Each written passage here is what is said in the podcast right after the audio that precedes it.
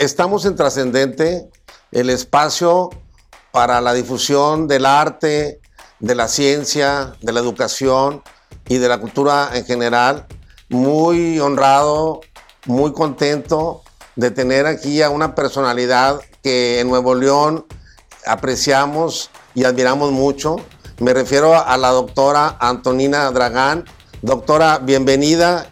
Es un alto honor tenerte en este programa y muchas gracias por permitirnos compartir esta conversación que vamos a tener contigo. Bienvenida. La doctora Antonina pues es, una artista reconocida internacionalmente, es eh, una concertista y es una gran maestra. Sobre todo, yo recalco mucho eso porque además de ser una gran artista, de ser muy destacada, de ser una juez, jueza internacional, eh, creo que el poder enseñar y guiar a sus alumnos, que además han ganado tantos reconocimientos guiados por, por su mano, eh, eso me parece maravilloso. Y de eso quiero que platiquemos, doctora, este, y, quisiera que empezáramos este, pues desde tu niñez, porque yo sé que desde niña eh, has estado en el piano, en tu, en tu natal eh, Unión de Repúblicas Socialistas Soviéticas, la antigua URSS y, bueno, eh, ahora eh, específicamente Ucrania, ¿no? Donde está tu familia, donde está tu padre, donde está tus raíces. Y, bueno, afortunadamente ahora con nosotros en México. Después de pasar también por Cuba, de todo esto que quisiera que platicáramos un poco, pero empezamos con la niñez. Platícanos cómo fue, cómo te entraste al piano, eh, ¿cómo, cuáles son tus antecedentes familiares? Platícanos eso, vamos a empezar por ahí. Buenas tardes. En primer lugar, un honor participar en su programa. Muchas gracias, doctor, por su amable invitación. Este, cuando me preguntan de dónde es, pues es bien difícil responder porque yo soy del país que ya no existe. Entonces, yo nací en la Unión Soviética en parte de Rusia, entonces, pues en, en Federación Rusa, en Siberia pero ah, me crecí y me eduqué en Ucrania, en lo que es Gerson y Odessa. Eh, y yo soy de familia de doctores, nada que ver con la música, mis papás ambos eran doctores, este, pero papá sí fue muy aficionado a la música y le gustaba mucho, él tocaba guitarra, trompeta, o sea, todo, pero a nivel de aficionado. Cantaba. Pero eh, entrada o sea, la gran puerta de la música no era por ahí, sino em, por una, eh, o sea, por una metodología que llevaban ahí en los kinder. Cuando yo estaba en kinder, normalmente en últimos eh, años o últimos meses de kinder, a los, eh, venían, teníamos visitas de director de la escuela de niños sobredotados con maestros. Entonces ellos estaban seleccionando a los niños. ¿Sí? Hacían una prueba pues previa para los niños que pudieran ser aptos en un momento dado para estudiar la música. Dejaban las cartas a los papás o la lista, directora de kinder avisaba y los papás que estaban interesados llevaban a los niños a una prueba ya. ¿sí? Me acuerdo muy bien este día, yo tenía como seis años, me acuerdo los zapatos que me compraron ahí para la ocasión. Este me acuerdo la prueba, incluso la canción que me pedían a cantar, porque consistían de varios, este, eh, te checan rítmica, cantas canción, eh, la memoria musical, eh, muy interesante. Y también te proponen en el instrumento según tus, tus aptitudes, ¿verdad? Entonces, como director de escuela, era alumno de, de un gran violinista eh, director de una escuela de Odessa. Este, entonces, pues él me veía como para violín, porque vio que tengo un oído muy agudo y los manos que como que vienen así puestos para violín. Y yo empecé a estudiar violín, eso lo que normalmente no, pues no platicamos mucho, ¿verdad? Fue un año pero mi interés era piano, no me acuerdo de esto, pero según como me contaba mi mamá, yo siempre estaba al lado de cubículos donde estaban estudiando piano y les pedía que me cambiaran para piano. bueno, hubo una pelea entre maestro de eh, violín que no quería soltar y maestro de piano que quería y pues yo me cambié al piano, así empecé. Bueno, pues te tocó estar en un país donde se privilegia mucho la enseñanza del arte. Así es. Y creo que, sí. Y yo creo que eso fue importante. Y luego después de ahí, este, ¿qué, siguió? Este, ¿Seguiste con tus estudios y llegaste a la, carrera, a la licenciatura? Sí, así es. que Cuando terminas eh, escuela para niños sobredotados son nueve años. Lo interesante de estas escuelas que todavía existen en Rusia, en los países donde hay conservatorio, en ciudades, perdón, donde hay conservatorio, mm, muy interesante que son escuelas mixtas, o sea, en el sentido que por la mañana tienen la escuela normal y por la tarde escuela de música, todo en un solo, este, en un solo edificio. Y esto facilitaba mucho traslado, facilitaba mucho la comprensión de los maestros normalistas para cuando tienes que tocar conciertos o te daban preferencia, o sea, siempre era preferencia hacia la música porque escuela era de música. ¿sí? Ahora actualmente es de varias artes, pero antes era de música. Después fue un college en Kherson, en la misma ciudad. Este college era cuatro años y después eh, nueve exámenes escalofriantes, hasta ahorita me acuerdo, para ingresar a Conservatorio de Odessa, porque uno de los requisitos era que tú tienes que tener un promedio 95 plus, si no, no puedes aplicar al conservatorio a turno diurno. Entonces la eh, competencia era mucho porque todos los que ingresaban tenían alto, eh, alto porcentaje de, de sus calificaciones. Y también te tocó estar en otro país eh, que también privilegia mucho la enseñanza del arte, Cuba. Así este, es. Sí, y, también ahí, ahí fue en, la, en, la, Universidad de las Artes, ¿en, qué estuviste? Así es, sí, terminando Conservatorio de Odessa, yo trabajé en el Teatro Estatal de Odessa con los cantantes y con bailarinas. Eh, trabajé en Conservatorio de Odessa en la Escuela de Música. Y después, en año 83, eh, me fui a Cuba y tuve gran privilegio también trabajar en el ISA, Instituto Superior del Arte, reconocido mundialmente, que ahora es la universidad que ofrece no solo licenciatura, sino varias maestrías y varios doctorados en música. Una escuela que en aquel entonces estaba recién formada y todavía este, tenemos contactos con algunos fundadores de la escuela, con los programas muy altos. Es una institución de donde salieron los mejores músicos cubanos y tuve gran honor ser maestra de unos de ellos. La verdad, con unos requisitos iguales que estaban en Rusia, porque los programas sí eran semejantes. Habían muchos profesores de ex Unión Soviética que trabajaban ahí por el mismo sistema, con el mismo rigor, con la misma disciplina. El cubano es, en general, es muy respetuoso al saber, o sea, respeta al que sabe más y respeta el saber y está interesado, o sea, igual como en ex Unión Soviética, igual como ya yo veo esa tendencia aquí en Monterrey.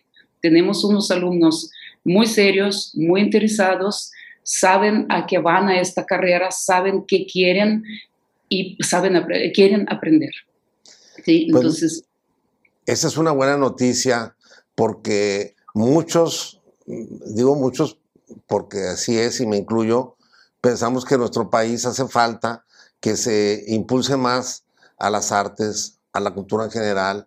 Los gobiernos destinan muy poco presupuesto para la cultura. Cuando hay austeridad y recortes, lo primero que recortan es la cultura. Y la cultura es algo muy, muy importante. Por eso a mí me parece bien interesante la labor que tú has desarrollado eh, concretamente en el Estado de Nuevo León y en México en general, y todos los alumnos que has formado, toda la gente que has formado. ¿Cómo fue tu llegada a Monterrey? Eh, eh, platícanos esa parte. Ay, con mucho calor, en junio de año 90. Me recibió una ola de calor y también calor humano, la verdad. Primero... Es lo que compensa el, el calor climático, ¿no? Así es. Primero que yo conocí el maestro de canto en la escala, la verdad, ellos nos este, recibieron con mucho cariño Este, escuela también de Bellas Artes, Escuela Superior de Música y Danza, la maestra Isabel. Este, después la Universidad Autónoma, recibimos una invitación por parte de maestro este, Gómez, que en aquel entonces era director, para ya colaborar en la Facultad de Música casi recién formada, porque era una facultad muy chiquita, con pocos alumnos, con pocos maestros, tales así que no había turno este, diurno, nada más por la tarde, o sea, por la mañana, no, matutino, perdón, por dicho. Entonces a mí me tocó gran honor a formar la eh, cátedra de piano porque había nada más varios maestros y alumnos de diferentes instrumentos, pero no había un colectivo tan grande que tenemos ahora, por ejemplo, de los especialistas muy bien preparados en, todas las, este, en todos los instrumentos. Entonces nos tocó eh, formar las cátedras, de la cual yo todavía orgullosamente soy coordinadora con ayuda de administraciones este, y con ayuda de los maestros que conforman este, pues, este gremio, ¿verdad? De, los pianos en este caso. Y sí, eh, nos tocó un poquito reformar los programas que existían o poner un poquito exigencias, pero todo fue poco a poco. ¿Sí? Y ahora estamos ya más de 10 años. Eh, me atrevo a decir que tenemos más premios internacionales que cualquier institución en México, cualquiera, eh, este, porque pues el año pasado nada más alumna Marianne Femerling, por ejemplo, tiene como 20 premios internacionales. Nosotros aprovechamos mucho la situación de la pandemia Sí, este que estamos encerrados en la casa, sí tenemos muchos contras porque estamos trabajando con la persona, con sonido en vivo, que a veces es bien difícil saber qué es lo que es realmente está tocando alumno y lo que me transmite este, pues los medios, ¿verdad? De comunicación, Skype, Teams, lo que sea. Pero logramos como que adaptarnos y estamos participando en muchísimos concursos donde tomando su comentario de apoyos de gobierno a muchos no pudiéramos ir este, presencial por lo mismo, por la falta de, de apoyos. De apoyo. Sí, falta de apoyo lo sentimos pues siempre. Eh, no quiero decir que nadie nos apoya, quiero este, remarcar apoyo, por ejemplo, de la empresa Marcatel, de Gustavo de la Garza, la empresa de Berel nos apoya mucho y cuando yo fundé el Festival Internacional de Masterclass de Piano, nos apoyó mucho el Festival Internacional Santa Lucía, este, en aquel entonces con Liliana Melo. La verdad, le agradecemos mucho a todos. Obviamente tenemos apoyo por parte de la facultad, por parte de rectoría en algunos casos, pero eh, no es suficiente, ¿verdad? Los alumnos buscan beca y me da mucho gusto decirle que muchos de nuestros alumnos son becados por instituciones en extranjero y también por las partes eh, privadas de aquí de México, como en Austria, en Estados Unidos, ahora en Lituania, en París, todos estos en los últimos años. Recientemente, eh, Bárbara Prado, mi alumna, recibió el Premio Estatal de Juventud que la verdad es un orgullo para nosotros, también es ganadora de muchísimos premios. René Marínez, Fausto Aguirre, o sea, son muchos alumnos, Miranda Lemois, muchos alumnos que puedo nombrar, Elir Hernández, o sea, son los alumnos que siempre están participando en, en muchos concursos. Y creo que esto era trabajo de años, de poco a poco, porque al principio muchos alumnos, por ejemplo, no entendían por qué tienen que tocar escalas. Escalas es ejercicio que tú lo puedes convertir en algo más artístico, ¿verdad? No nada más eh, correr los dedos ahí por el teclado. Pero sí es una base, una de las herramientas para poder después expresarse a través de las obras más grandes. Pues eh, la Universidad Autónoma de Nuevo León se convirtió como en tu casa, ¿no? sí, yo llevo 30 años ahí, la verdad que es mi casa, sí. Y además este, te ha reconocido, te, te, entregó el premio a las artes. A las artes, así es. Que, es. un premio muy prestigiado que otorga la universidad. Y bueno, tú has eh, hecho bastante trabajo y qué bueno que la universidad lo reconozca y que hayan salido tantos alumnos y hayan destacado. Yo porque me entero seguido que ganó este y ganó este y todos son alumnos tuyos, doctora. Sí, la verdad que es un orgullo, pero es un trabajo, la verdad que también agradezco la universidad, son 30 años que pues se dice muy fácil, pero pues es algo muy importante. pues todos los años que yo vivo aquí en México son los años que yo eh, trabajo en la universidad. Ahora tengo un gran honor representar la facultad antes de honorable junta. En, el eh, consejo universitario. Consejo universitario, así como consejera maestra también. Eh, veo la grandeza de universidad porque a veces universidad es tan grande que a veces no podemos enterarnos de todo lo que está pasando en otras facultades, pero a través de esta labor mía, yo me estoy enterando cada vez más eh, y digo, ay, no puede ser que esto está haciendo aquí. Igual como los de otras facultades también. Se sorprenden de lo que, de, la facultad de música. Así es. Ellos sorprenden a facultad de música, llegó hasta China, Indonesia. En Carnegie Hall nos dicen a veces, ay, bueno, ya es casi su casa porque ya eh, íbamos como cinco o seis veces, pero ya como ganadores para tocar ahí, aquí en Estados Unidos.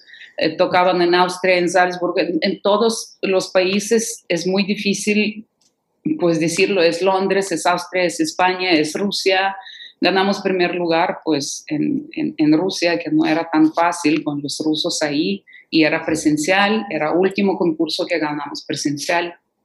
A los demás ganamos ahí el online, aprovechando. Como que ahí sí fuiste profeta en tu tierra, ¿no? Pues sí. Ganar en Rusia.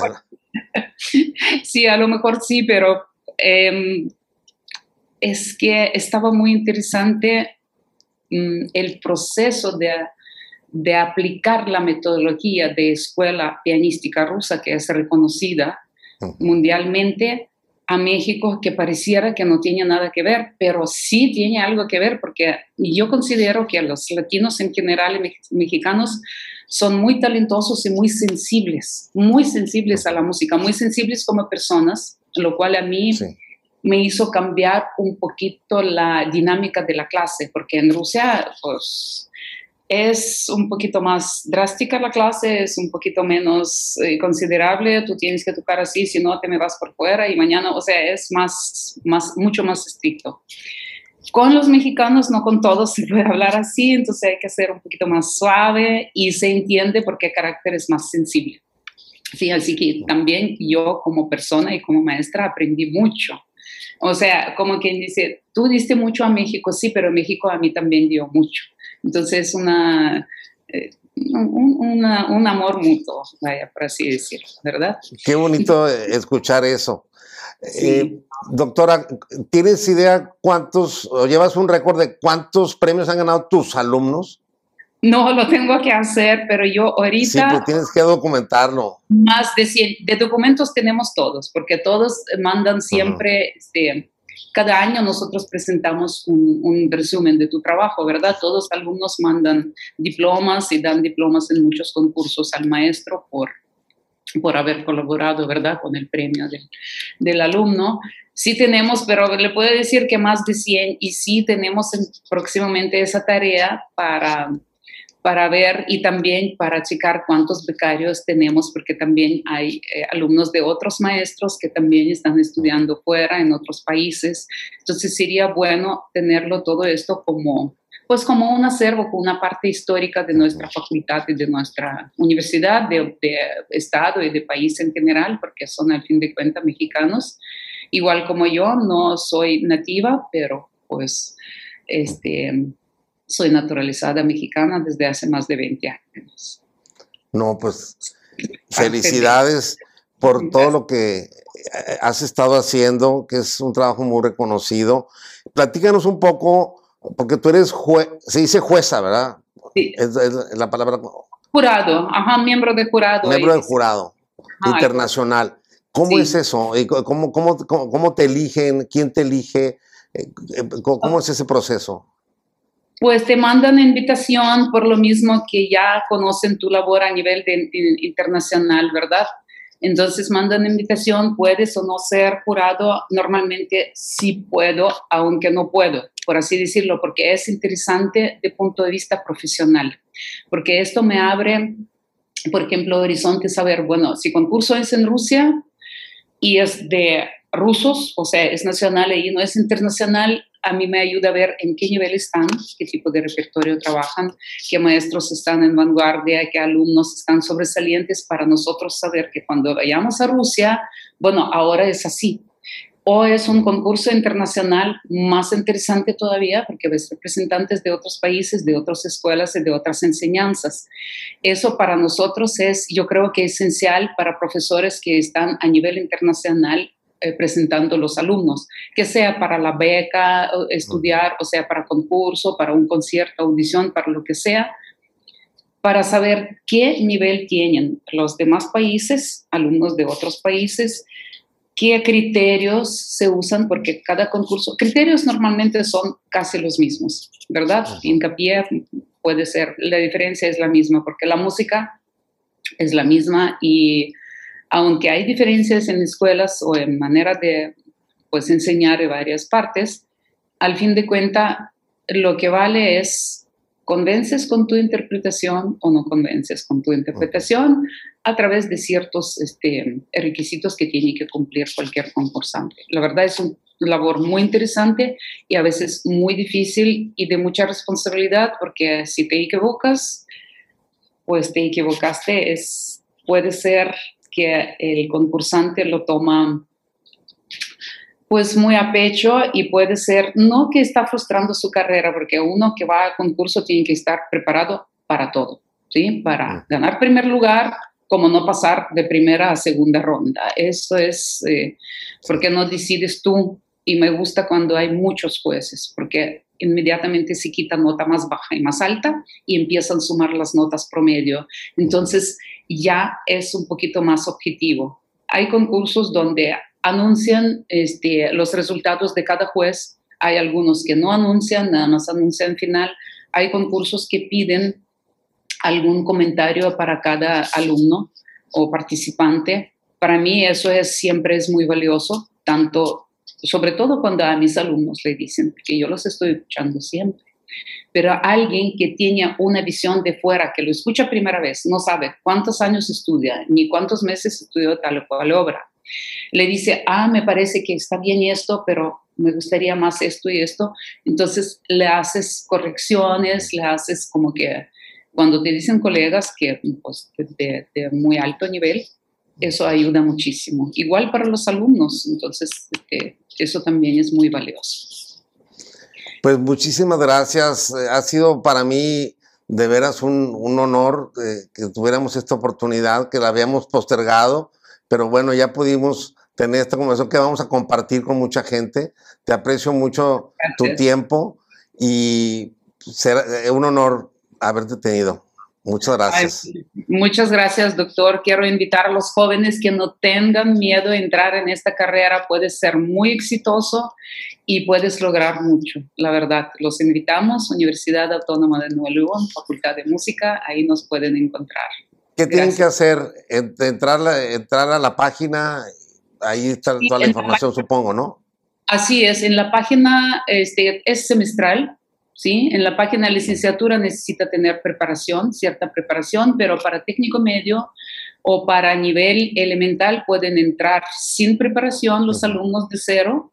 Sí, como requisito ellos pueden inscribirse nada más. Creo que para este semestre inscripciones ya están cerradas, pero para semestre que viene. En la página van a tener más porque son cosas administrativas que a veces nosotros maestros no tenemos tanto este, tanta claridad en las fechas, pero en la página que aparecen teléfonos, universidad, nos pueden encontrar y con muchísimo gusto, bienvenidos todos.